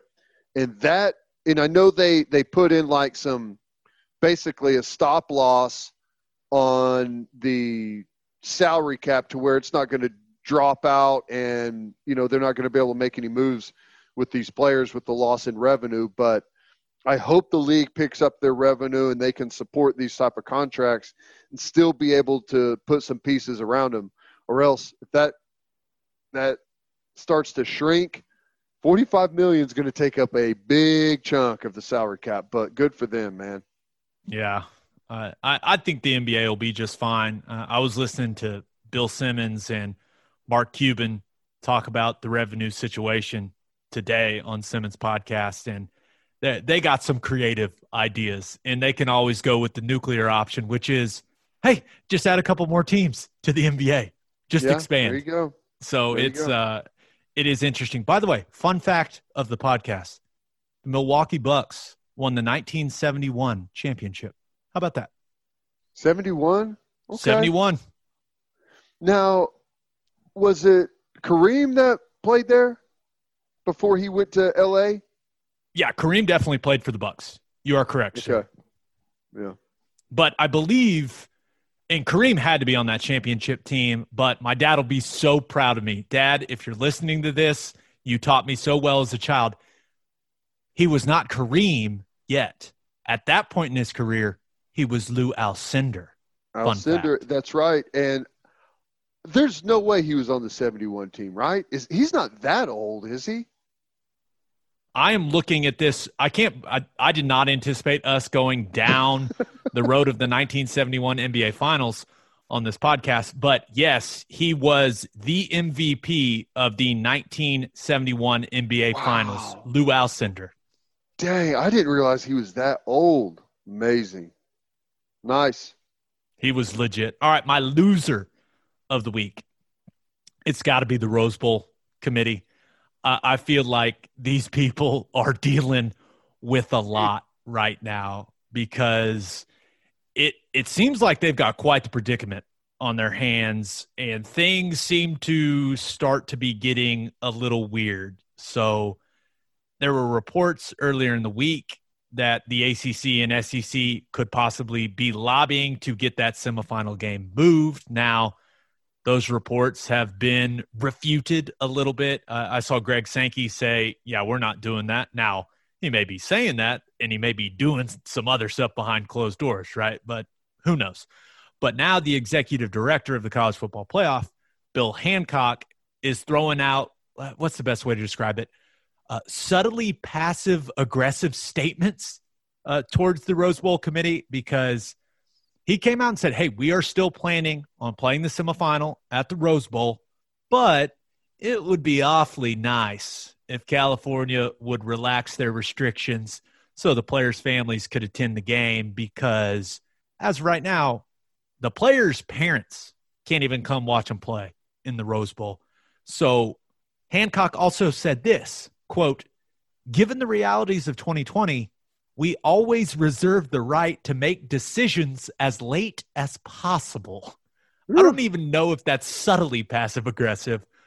You know what? The way I think about that is, like, so the A C C and the S E C have already basically agreed that they're just going to play their game and call it the Rose Bowl, and they're going to play it somewhere else, and nobody's going to tell the Rose Bowl committee. They're just not going to show up to play the game there. Yeah, I, I don't think they can play it anywhere else and actually call it the Rose Bowl. I think that's against some contracts from some of the stuff I've read. But, I mean, the Rose Bowl committee, they are trying to convince the state of California and probably Los Angeles County or, you know, whoever's controlling that thing, right? They are trying to convince a place that currently has stay-at-home orders to let a bunch of strangers come to the state of California to watch a football game. Good luck with that, Rose Bowl committee. You're going to need it. I'm telling you that. I mean, I, I don't know if it's going to happen or not. I, all I, I mean, I think they should be able to go out there and watch their kids play, but it doesn't matter what I think. You want to piss off, I don't know, thirty million people or however many people are in the uh, that area, the whole metro area combined, say that, no, no, everyone here has to stay home. You can't do anything. You can't play sports or watch sports. you can't do anything, but yeah, come on in. It, it's fine. That's going to make a lot of people there angry. It is and going to be so. it, it's going to be a disaster, right? I, do you think there's going to be a Rose Bowl? Yeah, I don't know. Okay. New Year's Day the, is two weeks away, right? If you're the Rose Bowl committee. Two weeks and a couple days. And nobody's going to be at the game. Why the hell do you care if it's played in that stadium? Why does that even matter? Go play it in Arizona or literally any other stadium on the planet and just call it the Rose Bowl. Everyone understands this year, right? If no one's going to be there, it doesn't matter if you're playing it in that stadium. I don't understand what the holdup is. Yeah, we'll see. All right, Ted, let's move on to Wet the Beak, and that's brought to you by Tim Hughes Custom Homes. Are you looking to build your dream home? If so, Tim Hughes is the man you are looking for. Tim Hughes Custom Homes is a one-stop shop for all your home building needs. He can find you a lot. He can find you an architect. He'll find you financing, and of course, he can build your dream home exactly the way you want it. Sounds too good to be true, right? Well, Tim found my wife and me a lot. He found us an architect and built our new house. Tim and his team were so easy to work with. He is still helping us when we have questions about things around the house. He's also built several office buildings. So if your business is looking to build a custom office, Tim Hughes is your man. You can see Tim's custom builds throughout Gallardia, Nichols Hills, Oak Tree, Stone Mill, and Rose Creek. It is a great time to build the house of your dreams. For more information and to see Tim's spectacular work, visit his Instagram page at Tim Hughes Custom Homes or visit tim hughes custom homes dot com. So, Ted, I, I thought about doing the Philadelphia Eagles and the Arizona Cardinals because Jalen Hurts and Kyler Murray are going to be starting at quarterback, and that was intriguing. But we have to pre- we have to pay the proper respect to the Tulsa Golden Hur- Hurricane because apparently no one in Vegas is. They're not giving them a chance. I just looked at it as of right now, Ted. These Cincinnati Bearcats are a fourteen and a half point favorite. fourteen and a half point favorite in the A A C championship game. Now, since the Bearcats, you know, they, they couldn't make the trip to Tulsa, which is a little annoying because that game would have been for home field advantage in this game. This game will be played in Cincinnati. And uh, there's no doubt that Desmond Ridder and that Cincinnati team are probably going to be a little angry after the disrespect the College Football Playoff Committee showed them. You talked about it earlier, right? Dropping them to number nine and really not giving much of a reason why they're they're going to be angry. Now, they haven't played in a really long time, but I'm pretty excited. You look at that Tulsa defense, there are going to be some collisions between Zaven Collins and Cincinnati's running back, Jared Doaks. Those guys are going to be thumping in this game. And the Tulsa defense, they're going to have to play their best game of the season. And Zach Smith and that offense, they're, they're going to have to find some big plays in the passing game. They're, they're going to have to take advantage of how aggressive Cincinnati is on the back end. And logically, it seems like Keelan Stokes would be the guy to make those big plays. But I don't know if this is good or not, Ted, because is it weird that I would feel better about them covering the fourteen and a half point spread if they're down fourteen at halftime? Uh, this is the strange thing. This point spread defies the laws of possibility. Tulsa cannot lose a football game by two touchdowns. It cannot happen. Physically so incapable. It's. I feel like this is some type of riddle that someone has thrown to me. Uh, Tulsa is a fourteen-point dog, yet Tulsa, when trailing by two touchdowns, wins every single game. My head is trying to explode right now. Do you it, think it, that's what Vegas is doing? Do you think why I don't th- know. That line is where it's at? Just so it puts our minds in pretzels? Maybe, but I have an answer to the riddle, Gabriel. Ooh, okay. I like it. Uh, it's simple. You take Cincinnati with the first half line. You take Tulsa with the second half line. Love it. Forget the uh, forget the fourteen-point spread. That's a I, I don't know what they're trying to do there. You cannot win that game or, or win that bet. It's it's weird. Something something strange happens if you take that. Uh, Cincy in the first, Tulsa in the second. That's how you do this thing. Now, I, I do want to say this. I, I know we don't talk about Tulsa a ton on here, but we have been paying attention to what they're doing. That's a good football team. It is. And, and with all the disruptions they've had, to be sitting at six and one and to be going to the A A C Conference Championship game, I don't really care what happens. That that's a hell of a that that is a hell of an accomplishment by Phil Montgomery and that football team, in my yeah. opinion. And I know this sounds cheesy, but hey, they're making the state proud, man. It, it's fun getting to see them playing a big game. I, I'm really excited for this one.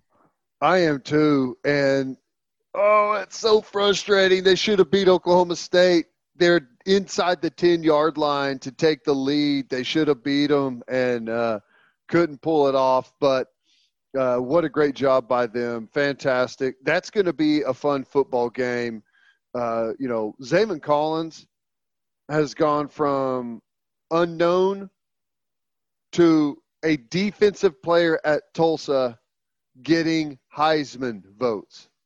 That's the type of season that Zaven Collins has had at Tulsa.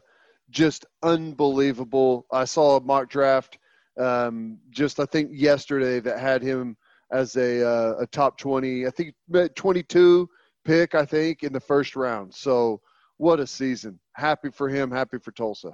Yeah, that's that's awesome. I hope they win that game. That that would be awesome. That'd be so. As much as I'd like, you know, Cincinnati to pull off the undefeated season and make it into the college football playoff, there's no chance that the, anyone will ever allow that to happen. So give me Tulsa. Yeah, might might as well have the Golden Hurricane win. I say they keep it inside the fourteen and a half. By the way, give me the points. Give me the Golden Hurricane. Rain Cane, baby. Let's go. All right, Ted. Let's finish up with keeping it local, where we highlight what's going on in the great state of Oklahoma. And that's brought to you by Bishop McGinnis Catholic High School. As schools reopen in the fall, parents wanted to provide the best possible educational experience and spiritual development for their children. So they send them to Bishop McGinnis Catholic High School. A one-to-one iPad setting makes McGinnis students fully prepared to continue high-level learning from home. A twelve to one student-to-teacher ratio guarantees no student is overlooked. In addition to athletic programs and clubs, Bishop McGinnis's college prep curriculum offers twenty-two A P courses. Financial aid is available. For more information, visit b m c h s dot org. Okay, so we saved the signing day stuff for the end because we wanted to get all the Iowa State, O U, Big twelve, you know, championship game preview stuff in at the beginning. But signing day is a big deal uh, with National Signing Day, with this December date now being signing day. It's not early signing day. It is signing day. Uh, as we're recording this, O U has the seventh ranked class, according to the twenty-four seven Sports Composite. Now they are looking to add a few more big time prospects here in the next couple of days when a few of those kids decide where they're going to go, but they've got sixteen guys signed in this class, Teddy. Uh, I know that you have looked at a lot of the defensive guys, especially you, you've had a close eye on, on those guys. So I'll just kind of turn that to you. What, what guys really catch your eye that they signed in this class on the defensive side? Well, I think the first guy you got to go to is Clayton Smith, the uh, the pass rusher, probably going to be a rushbacker guy. He's out of Texarkana, six foot four, two hundred twenty-five, two hundred thirty pounds right now. As as a seventeen, eighteen-year-old kid, he, they think he's going to grow into that frame, be a, you know, two fifty, two fifty-five-pound edge rusher for him. Uh, long arms, can run, understands how to, to, how to rush the uh, passer. I think he is the guy you've got to start with. Ke- uh, Kelvin Gilliam, uh, two hundred fifty-pounder right now, another really good pass rusher that they like a lot. Uh, he's the kid out of Virginia, Highland Springs. Uh, really good guy there. You know, I honestly, what with what they did on the defensive line, uh, you add in Ethan Downs there, the kid out of Weatherford, six foot four, big, strong, guy that, you know, may start as like a rushbacker type, but I think he's going to end up being a hand-down defensive end. Uh, so you you you throw him in there, the big kid, Kabongi kid from Portland, the six seven basketball player converted into a, an edge pass rusher. Nathan big, Rollins Kabonge. What a name. What N R K a name. Is what the coaches are going with. N R K. No, well, I don't I don't blame him for that, but you know, we've heard from this coaching staff since they got here that they want more size. They want more length. They want it on the line of scrimmage, at their defensive line and edge positions. They want it in the secondary. And you get it in the secondary big time. Uh, Latrell McCutcheon, big-time player, six one corner. Uh, the Harmon kid, six one. They got a six four safety out of Choctaw, the Mukes kid. And uh, Stutzman, the only inside backer that they took. Uh, he's another kid that's big, six three, six three and a half. He's probably going to end up being a two forty, two forty-five pound guy that can run just all across the board defensively.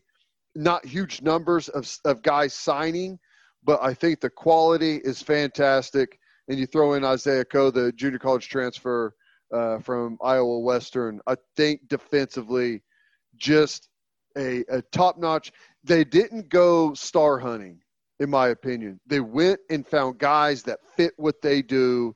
And I love, I, I prefer that way of recruiting than just find the best players, uh, get a Frankenstein group of guys together and try and plug them in. I don't like that. Go recruit with a purpose. And I think that's what this defensive staff did. Yeah. Uh, I'm excited. Uh, I'm definitely excited about the length in the secondary. You mentioned the McCutcheon kid. He's already talking trash about Texas. I like that kid's – that kid has the most defensive back attitude I've ever seen. Uh, I love that. I love seeing them get a local guy like Mukes. That kid's athleticism for – he's not six four. He's six three, but it's okay. We can we can say he's six four if we want to. List him as six four. It's fine, but I, I've seen some of that kid's basketball highlights. He is athletic as all hell. And they can teach him the technique, right? He can get more refined in the back end. Uh, Stutzman, everyone's comparing him to you. Does that make – how do you feel? Because no one ever compares people to me, right? Because rarely do you say, you know what, this recruit seems like a guy that's going to be a tight end and we're going to convert him to a center. That's really doesn't happen very often. So with – because I feel like you see him, he wore number eleven in high school. He's a white linebacker, and naturally every O U fan, everybody's like, is this guy the next Teddy Lehman? Well, I think he's going to be way better than I ever was. Uh, he's going to be bigger, taller. He's got really good length. You never know. I think he's a guy that, that Odom identified early on. He was a three-star prospect. Not a lot of big, big name schools were after him. Saw that he could really run, fly to the football.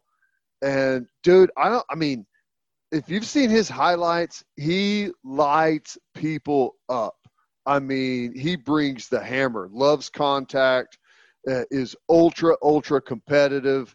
I mean, the sky's the limit. You never know, but I, I feel like he, he could be a really good player in this system. Yeah, it'll be interesting. I feel like you sell yourself short. You were like the best linebacker in college football. So if he turns into you, it, it, it, it'll be all right. All right. And now offensively, right, it all starts with Caleb Williams, right? The consensus number one quarterback in this recruiting class. He did the Sooner Summit thing. Uh, he has gone all in for O U already. He's already in Norman. He's counting down the days to when he can work out with the team for the first time. I, I mean, this kid seems as eager as I've ever seen a recruit, and that's a good thing. I, I think he's shown good leadership, but you look at the talent, man. I, I didn't realize until I really dug into some of the numbers. I looked at more of his film. This kid's fast. I mean, he is he's, he's, he's an legit athlete, man. Now. He is. I mean, he's, he's really running good. A four five forty. Already. Yeah. And he's only going to get faster and stronger and more explosive, Ted. That could bring a different wrinkle to O U's offense, a little more versatility, because I think the perfect version of O U's offense is a blend of what they did with Kyler and a little bit of what they did with Jalen, because the Q B run game is so damn hard to defend. Mm-hmm. And Caleb Williams seems like a guy that can pull something like that off. I I look at him, and I I don't know who's going to be the quarterback next year. I would say I expect it to be Rattler because he's got a head start on the kid. I, I know everyone wants to talk about that quarterback battle that's coming up, but when I look at Caleb Williams, it looks like a guy that could maximize the creativity of Lincoln Riley. And that's a yeah. really exciting thought for me. It is. And you mentioned how eager he is. Um, I don't know if you heard Lincoln Riley's press conference today, and maybe this was a well-known thing, but I had no idea that whenever they had Vandegrift committed, Caleb Williams was wanting to walk on here as the number one quarterback in a recruiting rank, uh, cycle, which is unbelievable. I think that uh, the way I understood it, his dad and him basically were like, hey, if we think O U's the best place, we're That's showing up. We're going. Yeah. yeah. Whether he's got a scholarship or not. I was like, I mean, okay. That makes sense. And if I was Vandegrift and that kind of leaked back to me, I'd be like, uh, yeah, I'm going somewhere else too. You know, it's like, I, I love that he's willing to go compete, which in this day and age, you know, here's the thing. These quarterbacks spread out, don't really know how willing to compete they are. Uh, you hear that everyone wants promises on playing time and stuff like that. I love it. All right, if you've already got a guy committed, I'm going to come play there anyways. I'll walk on and see if I can earn a spot. It, I love that, and I, lo- I love his athleticism like you're talking about. Big arm, very capable, and I'm with you. I mean, Spencer Rattler's the quarterback, but you lose a Big twelve championship game. Don't play well in a bowl game. You know how it is, man. You know, it's everyone's last, uh, you know, their their lasting impression of you is going to be what they saw most recently. So, um, you know, barring a disaster to the end of the season, I think Spencer's your guy next year. But let's also not forget he got benched in the Tulsa, uh, the Texas game too. So who knows? That did happen. That definitely amazing, happened. Right? Now, you, you look at the wide receivers they're bringing in this class: Billy Bowman, Mario Williams, Cody Jackson, Jaleel, Jaleel Farouk. Speed. All of these guys can absolutely run. Uh, start with Bowman, right? Out of that big program down there in Denton, Denton Ryan, uh, just a coming from a program that knows how to win, coming from a program that has high expectations. And a lot of people have asked me, is he going to play offense or defense? And my answer to that is I don't really care, because I think he's going to be successful with, uh, on whichever side he chooses. When he can focus on something, I, I think the sky's the limit for this kid, because he is so athletic and so naturally talented. But Lincoln Riley's still the head coach, and he's still calling the plays on offense. I have a feeling that he is going to see Billy Bowman, who has lined up at running back, at slot, at wide receiver on the outside. Uh, he is he is a returner, right? So you're talking punt return, kick return. I have a feeling he's going to see all that versatility, and Lincoln Riley's going to be like, you know what? Yeah, I'm going to take that guy and put him on my side, because he he is an explosive athlete, Ted. Yeah, um, that's that's what I've heard. I don't know a whole heck of a lot about these wide receivers. Whenever I see that we've got highly rated wide receivers, I don't even feel like I need to look at them. I trust our recruitment of wide receivers has been fantastic. That's, but, that's probably safe. So the Bowman kid is who I keep hearing about, though. Keep hearing that this is the guy. They, like, if there's someone that, that turns out to be the special player – out of this group of wide receivers, it's going to be Bowman. Yeah, and uh, that is no slight at Mario Williams, who is a five-star guy, right? right? And out of the state of Florida. And a lot of people in this, once again, it, you, you have people that compare these guys to successful guys in the N F L. And it is kind of silly because people are saying, you know what, Mario Williams, he re- he really reminds me of Antonio Brown. And I'm like, oh, really? He reminds you right now of one of the best wide receivers in the last decade? Really? Yeah, okay. But I, I get what they're saying when I watch him. Uh, the body type, right? That compact build, the elite speed. The one thing that I think is underrated about Mario Williams, his elusiveness in the stuff, the short passing game, where he's catching a slant, making guys miss, taking off. Uh, we see Lincoln Riley come up with all kinds of creative ways to get those elusive guys the ball in their hands and then let them make guys miss. You talk about all the screen game that he implements for guys like that. I think Mario Mario Williams is going to be one of those guys where you look at his yards after the catch and you're just like, oh my gosh, it's what? I think he's he, – he reminds me of a combination of Antonio Brown and Barry Sanders. Exactly. See, that's what we that's what we've been looking for. That's the type of spot-on comparison. That's the analysis that we need right there. I, I do think he's a really talented kid, though. Explosive, elite lateral quickness, all those things. So he's going to make big plays. Cody Jackson, uh, I talked to Dennis Simmons about him. He he comes from the same high school as CeeDee Lamb. So I was like, okay, well, is there going to be a C D comparison here naturally? And Simmons was like, this guy's faster than C D. I was like, excuse me, you said what? So you, you look at more of a long stride type of guy, definitely has some room to fill out that frame. But his highlight reel is like competitive catch after competitive catch, high pointing the ball, high pointing the ball, and then running past guys. And I'm like, which, I mean, that's what C D's best asset was whenever he first came to O U, was the ability to go up and, and make plays on the football. So that's, yeah, that's so interesting. I, I know that Cody Jackson, you know, people may not be as excited about him as they are about Bowman and Williams, but I can tell you this, the coaching staff is really excited about him. I, I know that. And then you look at Jalil Farouk. This is a guy that I'm telling you right now, he's going to be strong. I mean, this dude's carrying two hundred pounds already, and he he still looks lean. I mean, this is a guy that is going to be a well-built wide receiver, one of those guys that when you walk out on the field, you see him, it's his sophomore year, and you're like, oh, that guy knows where the weight room is. He, right. He's going to be that yeah. type of guy, and you know he's intelligent. You want to know why, Ted? He Lay committed. He committed on his mom's birthday to make her happy. That's, that's right. That's that an intelligent smart. move right there. Thinking but, about other people. I love it. But, yeah, also already has a relationship with Caleb Williams. That certainly doesn't hurt anything. And then to round out the class, Colin Montgomery, Savion Bird there on the offensive line. And no one cares about offensive linemen until they get on the field. That's how it works. But Savion Bird, a guy that uh, I think – late one, had, right?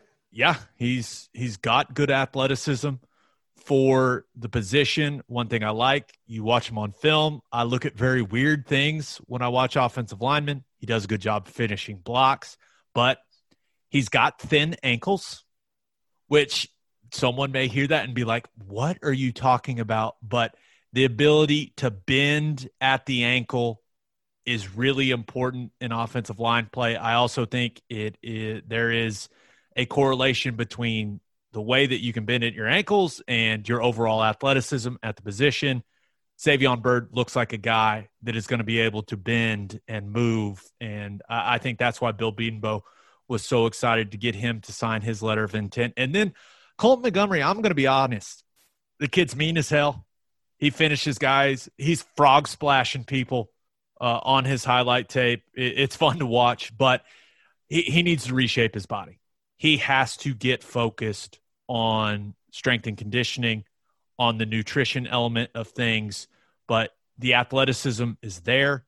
Uh, he is the classic case of a dancing bear. That is exactly what he is, but he's got to take getting in shape and working on his body seriously. If he does, I like the kid's attitude. I like the mean streak. I know that's what Bill sees in him, but he is going to need to work hard in the weight room. And he seems like the kid that has the right attitude. to do that. So that's all sixteen. How'd we do? Did we fake like we know what we're talking about well enough? Fake it till you make it. Yeah. Hey, you know what? Um, here's the thing about recruiting classes. Most of these guys will never see the field, right?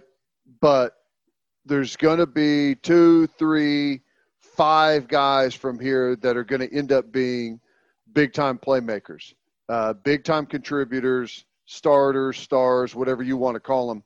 I don't know who they are, but we've got a lot of really good choices in here. So I think it was a good class. Yeah, and I do like what you said. It. This is how I've been putting it. I, I don't feel like there's a bunch there. There's any filler guys, right? right? Where you see him, you're like, ah, yeah, they offered him late. Very deliberate class. Yeah, I agree. All right, Ted. Episode sixty-nine. Nice. In the books. Let's go. We'll have a new podcast that'll drop Monday morning. Hopefully, we will be recapping Oklahoma's sixth straight Big twelve championship, or you're going to get a really sad version of me and Ted on the podcast. So it'll be, it could be, be our best episode one way or the other. Just us screaming. All right. Just a reminder, you can hear Teddy from two to six on Sports Talk fourteen hundred, and you can hear me from three to five on SiriusXM Big twelve Radio, channel three seventy-five. Hope you all have a great weekend. Until next time, we appreciate you all for listening, and do what you always do, Oklahoma. Take care.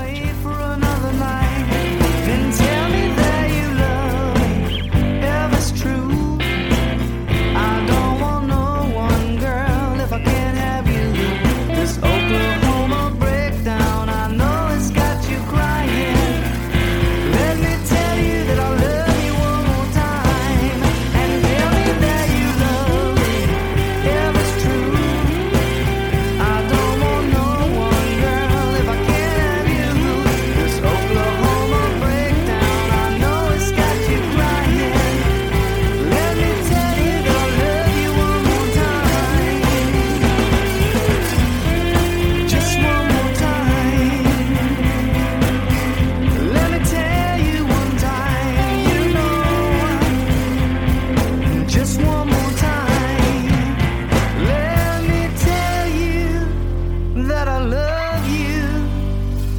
Just one.